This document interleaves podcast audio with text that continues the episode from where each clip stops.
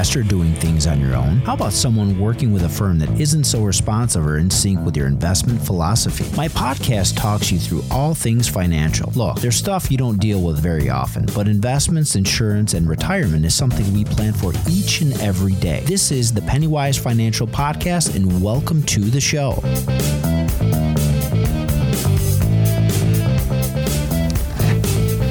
Welcome to Pennywise Financial Podcast. This is Constantine here at Monarch Wealth Management with my co-host Sam. Welcome to the show, everyone. And Sam, I, I really don't know what to say.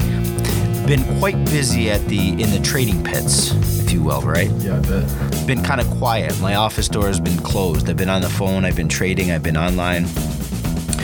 Um, I, I know that we talk about some of the things that we've done in the weekend. Past few weekends, I've been skiing and snowboarding.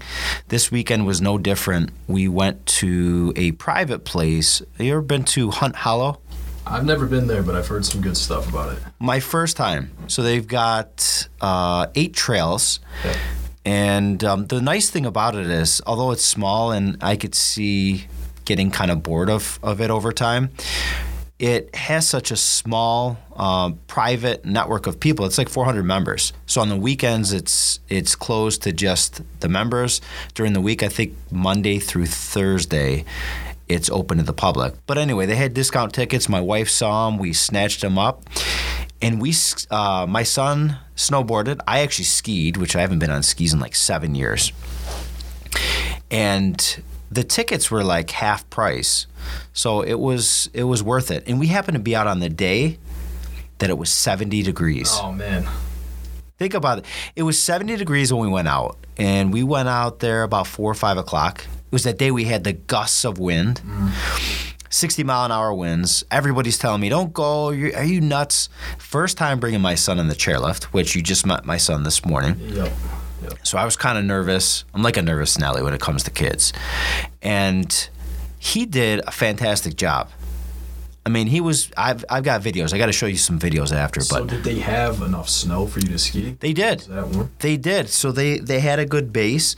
Uh, they didn't have every single trail open. Yeah. I think there were six of eight, and then you know we took the chairlift halfway up. We didn't go all the way up.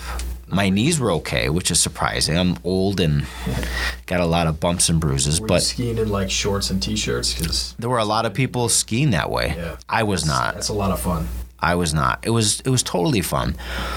But on the way, we we filled up uh, and gas, and this is where I'm uh, kind of a segue into the market. But we drove out. So we're out in Victor. We drove out to Henrietta BJ's because I heard it was like the cheaper gas, and typically it It's cheaper. yeah. Guess what I paid a gallon? Now we're premium, so we're not regular. Mm, I mean, I'm gonna say like 420. Four eighty nine. Holy, Four eighty nine a gallon, and it was a long line. I'm not, I'm not gonna lie. insane. It was a long line. So I was kind of excited. I'm thinking, yeah, I saved some money. So this morning, it's my turn to fill up. And I'm not driving to Henrietta to come to the office. So I stay out in Victor and I put in gas at our BJ's. Any idea what I paid? Premium. 470. 450. Uh, the only reason I bring that up, and uh, we're talking about cents and uh, 20 cents difference, whatever it might be, it went down. Yeah, that's odd. I did not expect that. I told my wife before I went, I said, I'm expecting $5 uh, a gallon. Didn't happen though. So, anyhow, we, we covered. What did you do over this weekend? Anything fun and exciting? Uh, aside from hanging out with some friends Friday night, I didn't really do much. Uh, enjoyed the weather Sunday. Uh, my dad grilled out, so we had a pretty nice day, but nothing crazy going on. Okay. Well, speaking of nothing crazy, I think the, uh, the just the opposite is in the market. Like I said, I spent a lot of time trading in the pits and whatnot. But let's jump into the markets and, and hear what's going on. Yeah, so uh, for the Dow Jones, year to date, we're down uh, just over 8% at 8.2. Um, the past five days, we're down about 1.6%. And over the last year, we're up 3.2%, but that's going down as we've seen. Uh, the S&P, we're down 10%, over just over 10% Ouch. um, year to date. Uh, so that's tough. Over the last five days, almost down two and a half percent, and almost ten percent positive for the last year. Okay. It's more than double what the Dow Jones has done Yeah. in the past year. The NASDAQ year to date down over 15.5%.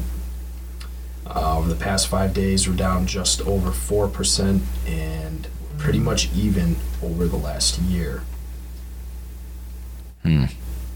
Yeah, a lot of those gains got gobbled up.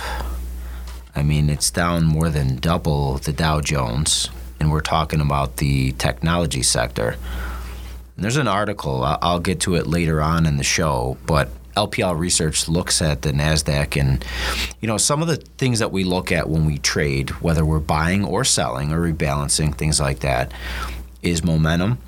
We look at some technicals. To me, it doesn't tell a whole story. I'm not a technician that, that trades just on technicals alone. We look at fundamentals as well uh, price to earning ratio, things like that, earnings calls.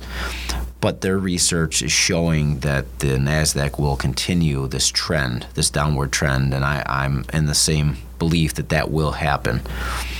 So those are the three major indices: the Dow, the S&P, the Nasdaq. All three are down, almost double digits across the board. I'm sure it's not a surprise to many people. I actually got a message from one of my family members yesterday. It says, "Geez, what's going on in the world?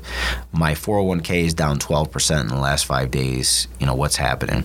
So it depends on where they have their money allocated. But then we look at some of the smaller companies as well. The Russell 2000 year to date down 10%. The last three months down 11 and change. Last month down three, and the last five trading days down just under 2%. And the one year number on this is still negative, negative 11.67%. So, how about oil? We just talked about gas prices, right? Oil, energy. Do you know what the uh, price per barrel is right now? It was up about 120 around there. I do. I do. It's it's around 118, 119. Still around there. It did slip. It was up to like 130 and change. And I hate to say this, when we talked in January, I know my forecast was to reach 115. And this is a time when I'm not so proud to be right. Um, I wish I was wrong. And uh, unfortunately, or un- or fortunately, depending on where we have money uh, put to work, we've been able to benefit from that. But every time you go to the pump and fill up, uh, uh, again, as we get into the later segment of the show, we'll, we'll kind of talk about the impact of increased costs, not just for oil and, and energy, but how that affects everyone else on the day to day. Think of people that have fixed income, Social Security, maybe a pension, maybe they got some IRAs or retirement accounts. It's not a good uh, good situation, not at all. So getting back to energy, year to date, if we look at these numbers, it's up 33%. Last one year, uh, compared to uh, anything else, it's maybe up four times even the highest index, which is the S&P. It's up 46%. Now today it's down a little bit, uh, just about 2%. And I know some of that is some short term pessimism, if you will, on what might happen, what impact we're going to have on the cost of oil and supply by cutting off Russia. There's some talk that China buys up that cheap oil, and then we have more surplus in other areas to buy from. So I guess time will tell. How about gold? Flight to safety. The one day, so today it's down just about 3%, but year to date it's up 10.65. The one year number is 15.8. Again, gold has really not been a, a fantastic place to be in the last decade. If you were in any other equity sector, you were making money. Gold is a safe haven. It's like your insurance. You know, you've got car insurance, right? So why why is gold uh, performing like it is recently? Well, I think if we look at the trends with just about any commodity, we look at wheat, corn, anything in agriculture, we look at silver, we look at gold. It's a safe haven. It's a place where we go, we, we kind of grab on and, and, and hold tight to that gold. I don't know what that gold's going to do for us if it came to hell and high water, but I mean, I think of I think of guns and food. If if you think it's the apocalypse, if it's the end of the world, and I have some doomsday clients that are in like the rural areas of like Batavia. And you want to? I mean, they know they know the prices of commodities. I mean, these are farmers, so they know they they will put side bets on the this wheat, like peanut butter, uh, corn, and this is the first time in probably the last 12 to 14 years that we have any money allocated in some of these sectors like livestock, agriculture. The cost is going to go up. Again, that does tie into some gas prices and other things that impact it. But I think gold is really where people go when they just don't know what to do. Again, I look at it as like an insurance policy. I don't always want to have 10 or 20% of my money invested in gold because I'll be waiting a very long time for that to appreciate. It does well when the market is not doing so hot. And then you look at the other, the digital gold, I guess, if you will, the Bitcoin, Ethereum, Litecoin.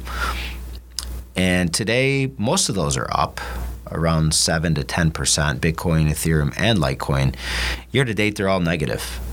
And Bitcoin has held up the strongest out of the three. It's down just about 6% year to date. The others, Ethereum and Litecoin, maybe not as attractive. At least Litecoin is probably the, the least favorable. Year to date, it's down 31%. The one year number on Litecoin is down 97%. 97.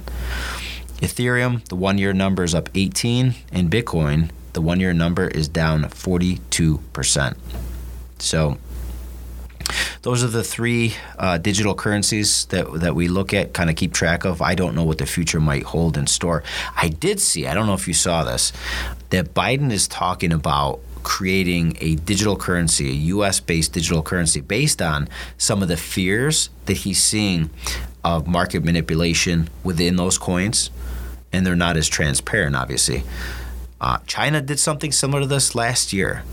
They want to jump on the bandwagon. Mm-hmm. They want to capture some of that revenue. So that's a like a government created yeah cryptocurrency for America. Again, in the way you you kind of asked that question, I have the same question. I'm not 100% sure how it will work. Hmm. Doesn't that kind of defeat the purpose of, of cryptocurrency? Yeah. That's exactly what I was thinking. You know, so I don't know if that's really going to have any traction.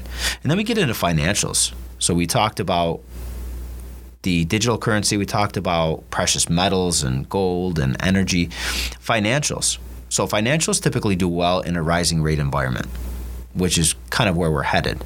We've taken some steps backwards in financials, and I don't think that has much to do with interest rates or inflation as much as it does the fear and unknown of what will happen with everything going on in Russia. And I don't say in Ukraine because there's, there's no sanctions posed on Ukraine.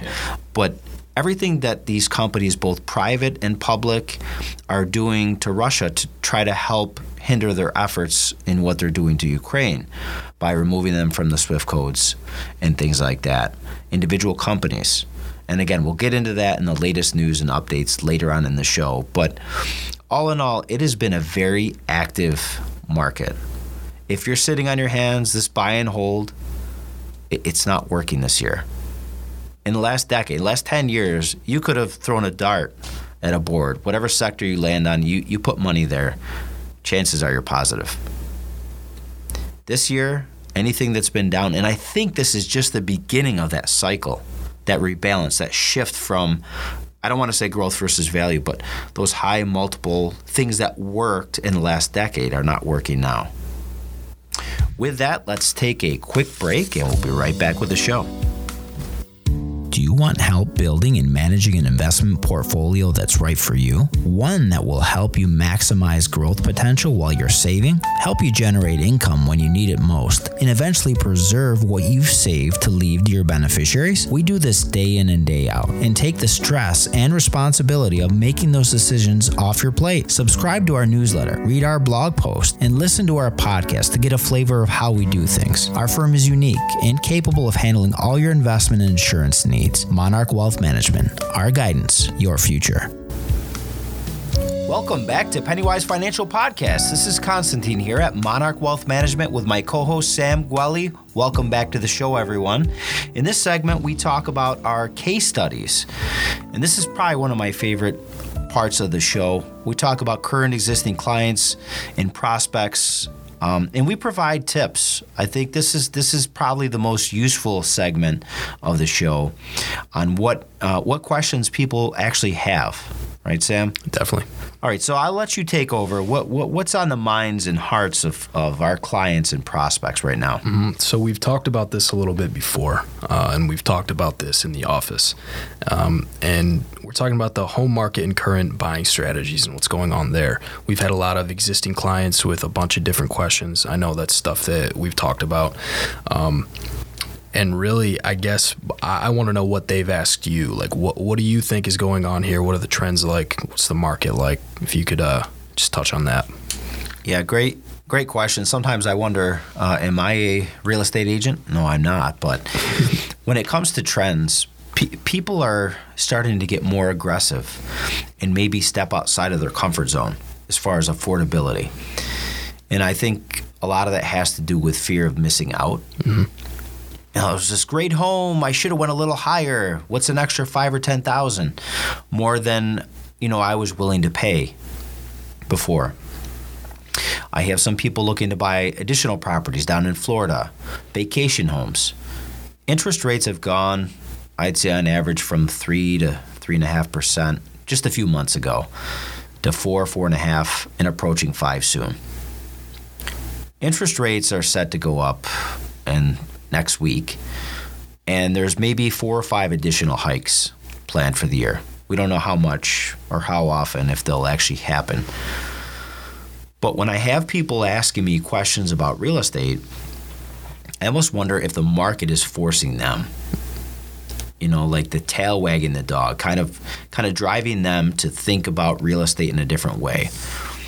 And I'll give you one scenario of a client who's been looking for a home, has been unsuccessful putting in bids, and the houses that they continue to send me go up and up and up in value. It's like, wait a minute, we're well beyond where you felt comfortable. Now it becomes a question of affordability. And so when we look at that, we look at the, the cost of the home, what the tax assessment is, and what the purchase price might be. And so you see a house listed for 399,000. Let's say in Webster. It's assessed for 200,000. That house might sell for 450, 475. It's only assessed at 200,000. Those taxes are going to be close to double what they are today. They're 8 or 9,000 now, going to be close to 16,000. And that's probably a, a, a very true case scenario. So we look at all those components. Some realtors do it, some don't, but that's why our clients are calling us. And so then the next question becomes if you are buying that house, you're going to have some upfront costs, right? And so what do you think some of those costs are? How about Mm, yeah. closing costs? Uh, there's got to be a lot. closing costs, you know, typically a percentage of your purchase price. There's going to be one year's of taxes. Taxes are 8,000, you're going to need 8,000 right there. You're going to need one year's worth of insurance, right? And so there's all these things that we total and as we go through those costs, I think it's kind of an eye opener like, "Oh, wait a minute. There's a lot of money that I need here." But they still want the house. They don't want to miss out. And what have we talked about in the first segment? We talked about the stock market losing value. We talked about how low the market is going. And if that trend continues, how it might impact things. So, the next question I had was how are you going to pay for all these upfront costs? What do you think they said? Um, my guess is as good as yours. they don't know or i'll tell you what they, they did say and this has happened a couple times which is why i think it's important to talk about. Well let's just sell all, of our stocks. Let's sell let's cash out of all our accounts. Is it possible? Of course it is. Anything's possible.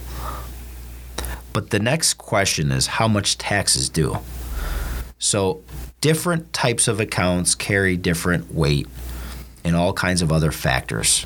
So it's not just an easy answer. Um, there are some different things you can do depending on the structure of your account, like borrowing against it, uh, temporary, uh, temporarily pulling cash out and replacing it, things like that. but I want to. That's sort of a, a leading into the next part, next segment of questions that I'd like to address. So, what else is on our hot buttons list? We are talking about retirement plans and uh, you know things like IRAs and their rules, 401ks, stuff like that. Um, again, uh, we have a lot of clients wondering the difference between these plans. So, difference between an IRA and a 401k.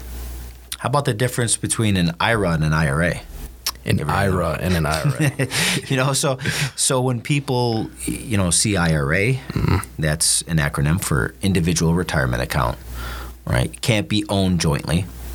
Can't be you and your cousin. Can't be you and your wife. Can't be me and my friend or business partner. It's me alone. It's mm-hmm. you alone. Is an individual. So that's what IRA stands for Individual Retirement Account. Now, that account is something that you can add to over time. But what's it designed for? It's right in its name. There's, there, there's a clue. Individual Retirement Account. What do you think that, that account is for? Well, it's for your retirement. For retirement. So, retirement doesn't mean when you're 35. It might mean. I mean, there's some people that if retire at 35. Yeah, if you're lucky but the the ideal is 59 and a half. Hmm. And when I say ideal, that number, that figure is dictated by the IRS, another acronym there, Internal Revenue Service. So you've got the federal government and then you've got the state. Those are the two people you may have to pay taxes on any type of retirement when you pull funds out. If you're not 59 and a half and you say to me, Constantine, I want to buy this house. And I say, How are you going to pay for it? You say, Close all my accounts, sell them all.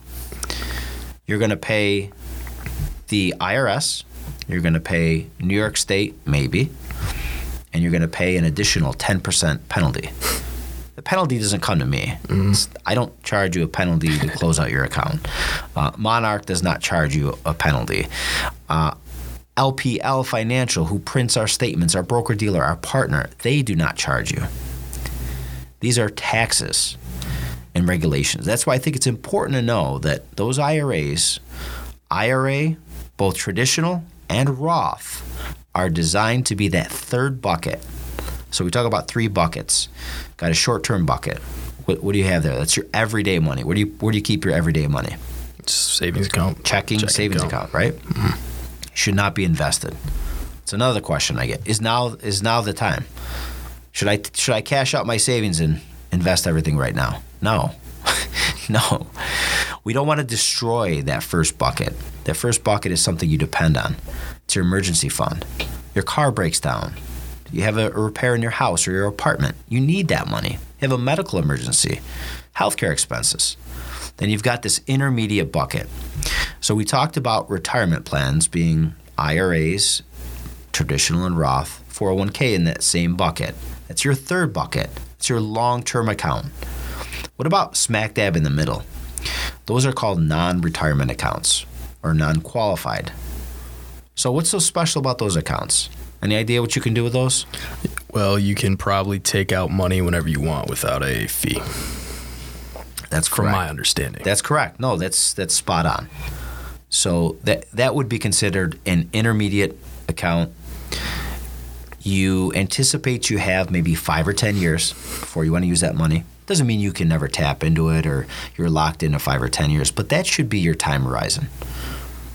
And when you sell those, you don't have penalties, but you may have federal and state tax depending on how much you made, how long you've been invested. Depends on what tax rate you're going to get. So I think it's important to know and understand what the difference is between those retirement accounts, non retirement accounts, and where they fit into one of those buckets. You should have money in all three buckets. And if you don't, that's okay. But the first thing I want to do is fill that, that first bucket. Get your everyday money, your checking, your savings, your emergency fund. It only makes sense. Now, how about non retirement accounts? What's so special about those when you trade? So, if you're not taking money out, markets dipped a little bit and we've done this for clients, we do something called a tax loss harvest. I'm not a farmer, although my son might want me to be. So we're harvesting gains. We're realizing ga- uh, uh, losses or gains, depending on the client scenario.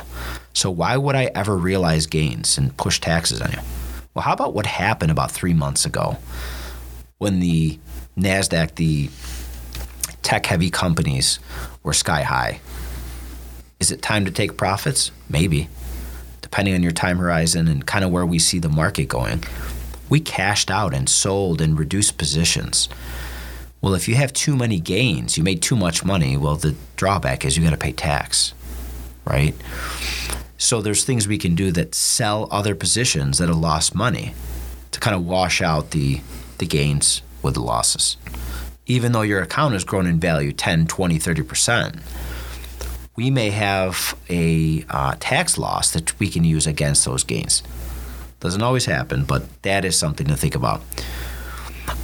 So I think the differences between those accounts is is important, but specifically to going back to our first question about home buying, people are getting really creative.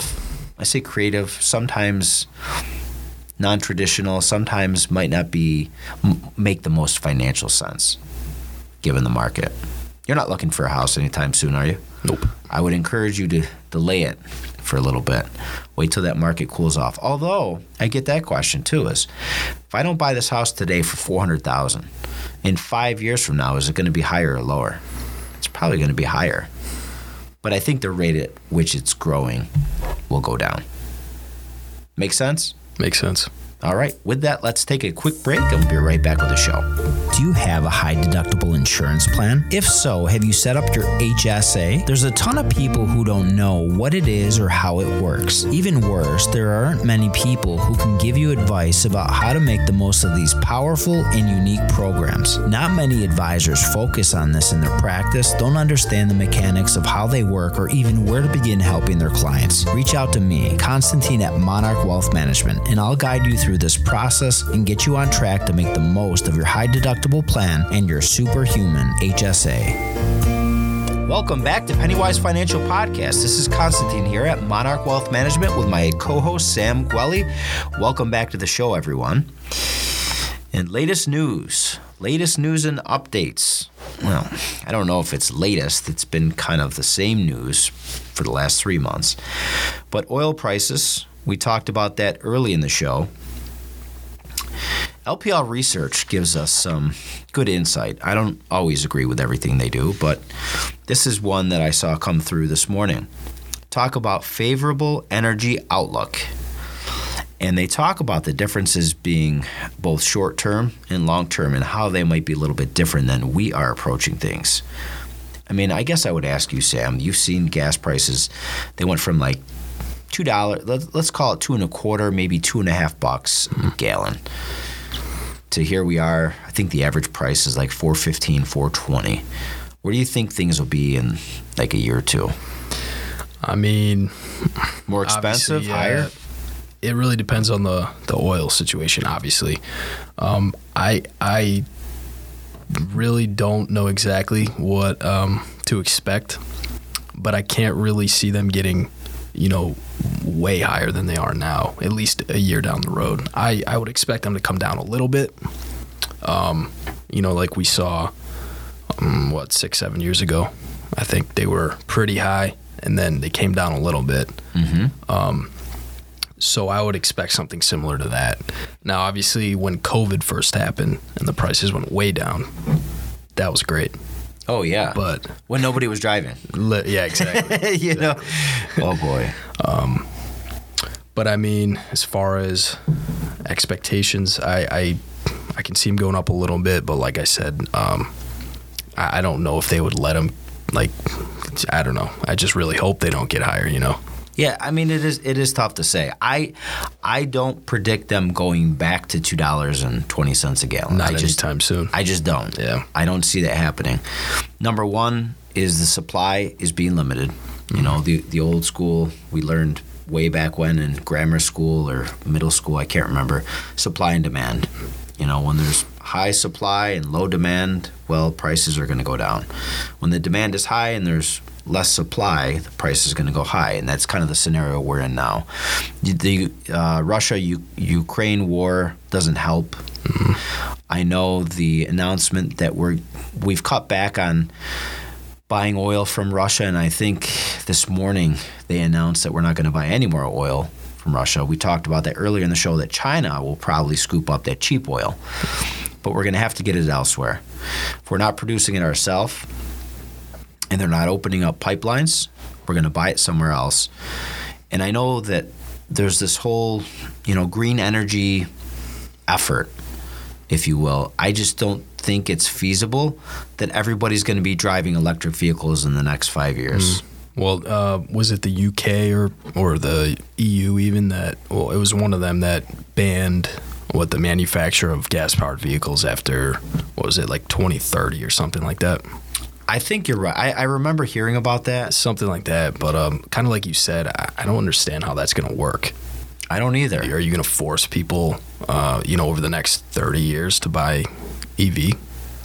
It's a great question. And, and, I feel like almost every day there's a new EV yeah, producer coming around. Definitely coming out with uh, different ones. But um, I, I, guess if more and more people are buying electric powered vehicles, what is that going to do to oil prices? Yeah. And, and, I think, you know, if we head back to the election, the, the new administration, mm-hmm. the whole push to, to green energy and clean energy, you might have thought, geez, buy wind, uh, buy solar, buy all these companies that make solar panels and clean energy. And just the opposite has happened.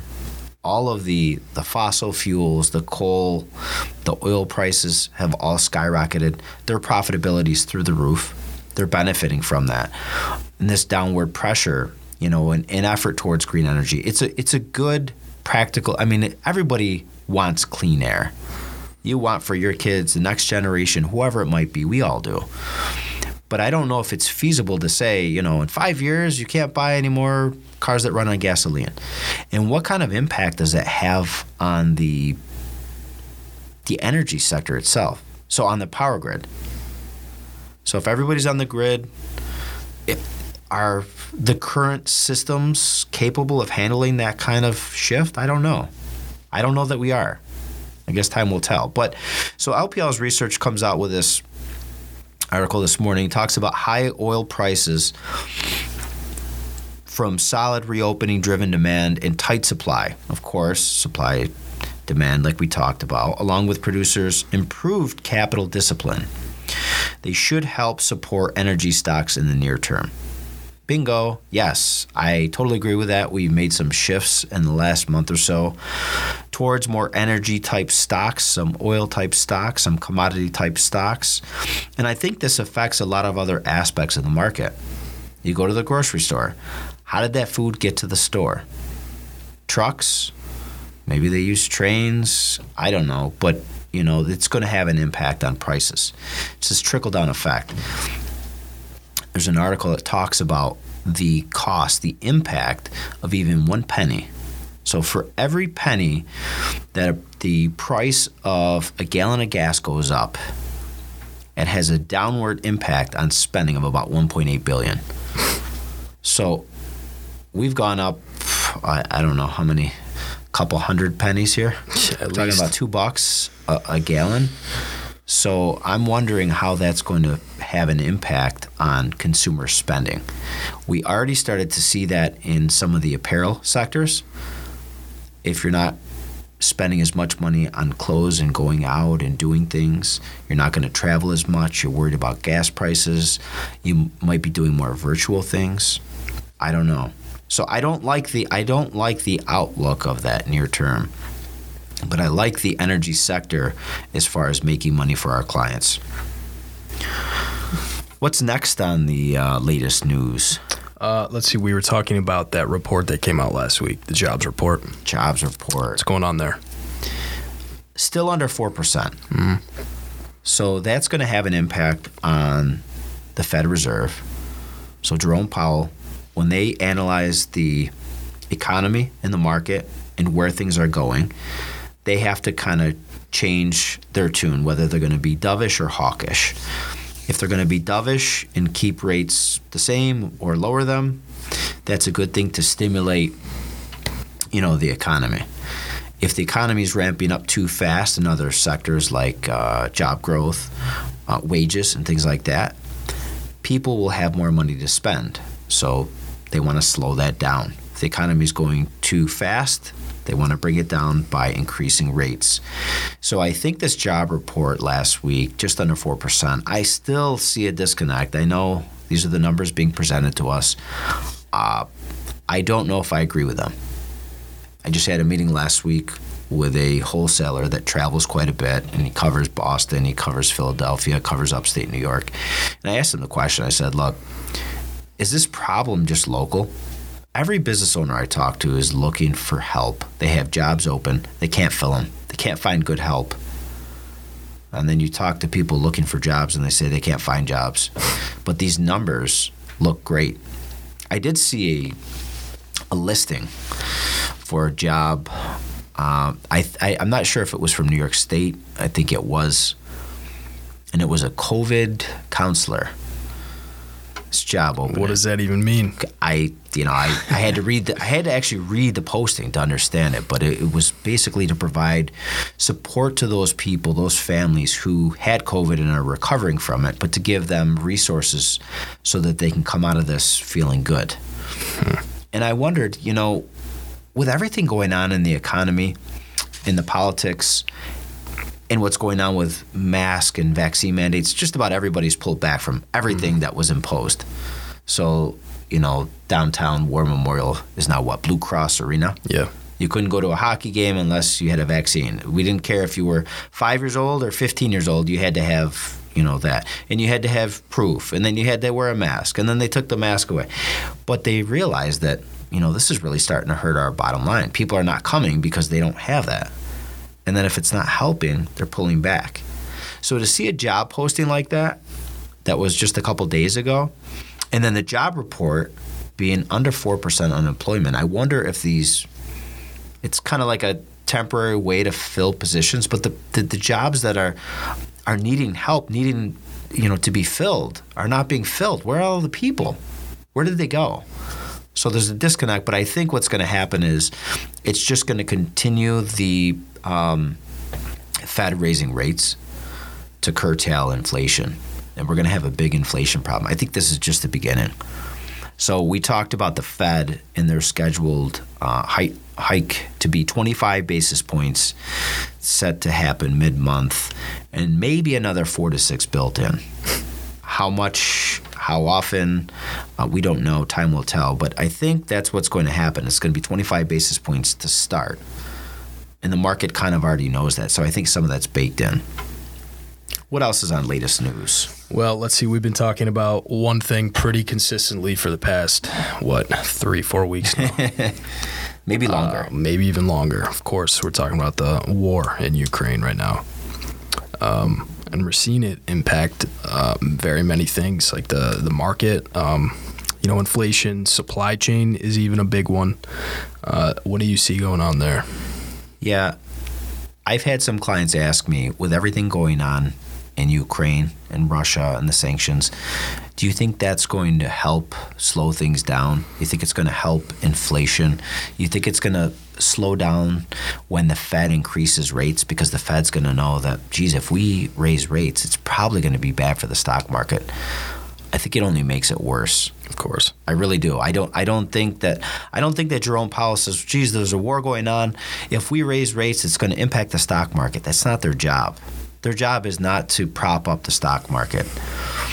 It's to curtail inflation and kind of adjust things based on their mechanism, which is raising or lowering interest rates. And they give some insight on on the market and the economy, right?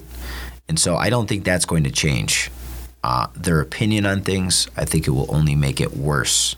So we'll have to keep an eye on things, supply chain, all those things, products, commodities, livestock, wheat. Think about the gas. Think about the cost of products that go into these these farmers as they use the fertilizers.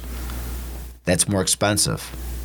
This morning they talked about what these farmers are doing to adjust costs. They can either pay up for inflated cost on this fertilizer, pass that cost on to you as a consumer, or they don't use as much fertilizer to keep their costs the same, it's going to yield less product. Mm-hmm. High demand, less product. What's going to happen there? Prices are going to go up anyway. So either way, we're, we're going to get increased prices. Mm-hmm. You know it's coming. So we'll keep a we'll keep an eye on that. I'm sure every every week when we go grocery shopping, we're going to feel that pain. And then how about additional sanctions? So we know what happened with the U.S. and other countries around the world, removing the Russian uh, SWIFT code access, being able to transfer assets. We had all these individual companies like Google, uh, with YouTube not allowing, what do they call that, where they can benefit from commercials.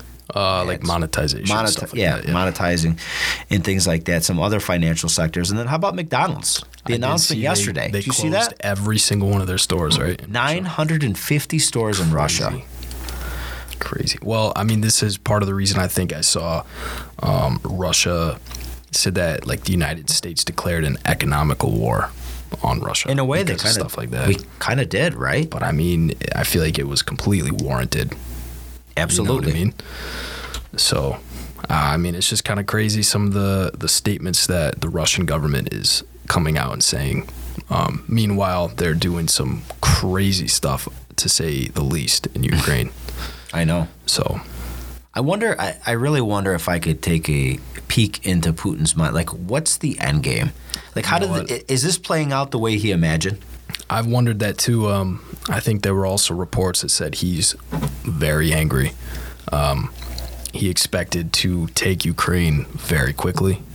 Um, so I think he's really mad that that hasn't happened yet. I think he underestimated uh, the civilian population um, in Ukraine and their their response to Russia's invasion has been pretty crazy and uh, pretty cool, honestly. You bring up a good point. In a meeting yesterday, th- this wasn't this wasn't coming from me. This actually came from Dave. But we talked about that. Think about this. I come in to invade. You're my neighbor. I come in to invade and attack your home. What are you going to do? That's your home. That's your domain, right? You're going to fend off any enemies, any any invaders, intruders, whatever it might be. Whatever you can do, that's your home. I'm trying to take it over, but you have a lot more to protect. I think you have. Um, you know, kind of a vested interest. And although I might want to overcome and, and take over your territory, I'm just thinking from the perspective of these um, civilians that are fighting. Everybody's fighting to do what they can.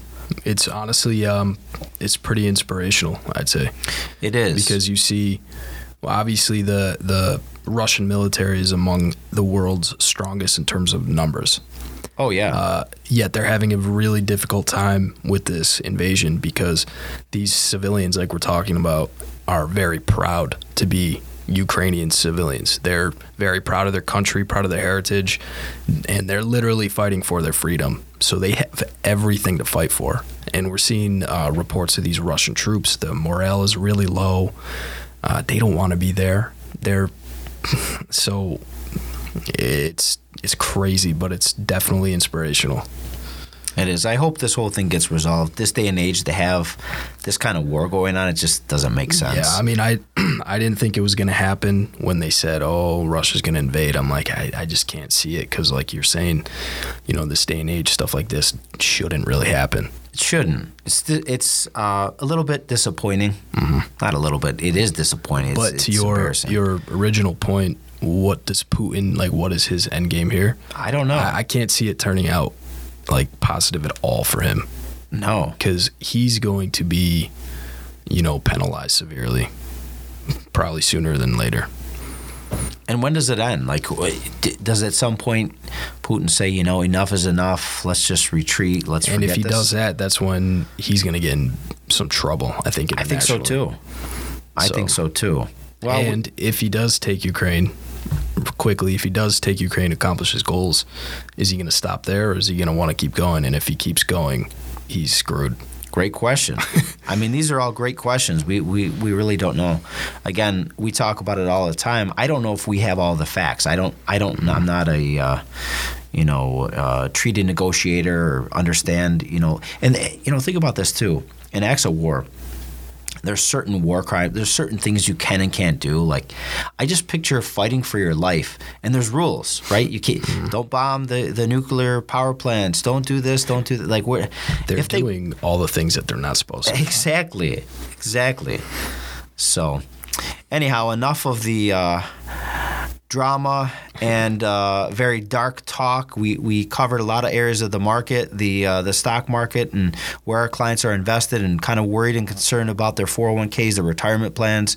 So we're here to address those questions. We're definitely working on it in trading for our clients, repositioning, rebalancing all the time. I think that's all the time we have for today's show. Thanks again, Sam, and listeners. We will see you next week. See you next week. You've been listening to Pennywise Financial, brought to you by Monarch Wealth Management. Constantine and David really care about their clients. They want to make sure you're happy, so you'll continue to hire them. There's no commitments, and clients are free to leave whenever they want. Think about being able to pick up the phone and call someone for guidance and advice on almost anything from buying a car, selling a home, buying vacation properties, or even selling a business. Reach out on the website at monarchwealthmanagement.com. There are two offices in Rochester and two offices in Buffalo. Reach out to us on Facebook, LinkedIn, Twitter, and YouTube, or call us toll free at 800 480 1580. That's 800 480 1580. Until next time, this is Pennywise Financial signing off. Opinions voiced in this program are for general information only and are not intended to provide specific advice or recommendations for any individual. To determine which investments may be appropriate for you, consult with your attorney, accountant, and financial advisor or tax advisor prior to investing. Securities are offered through LPL Financial, member FINRA, and SIPC.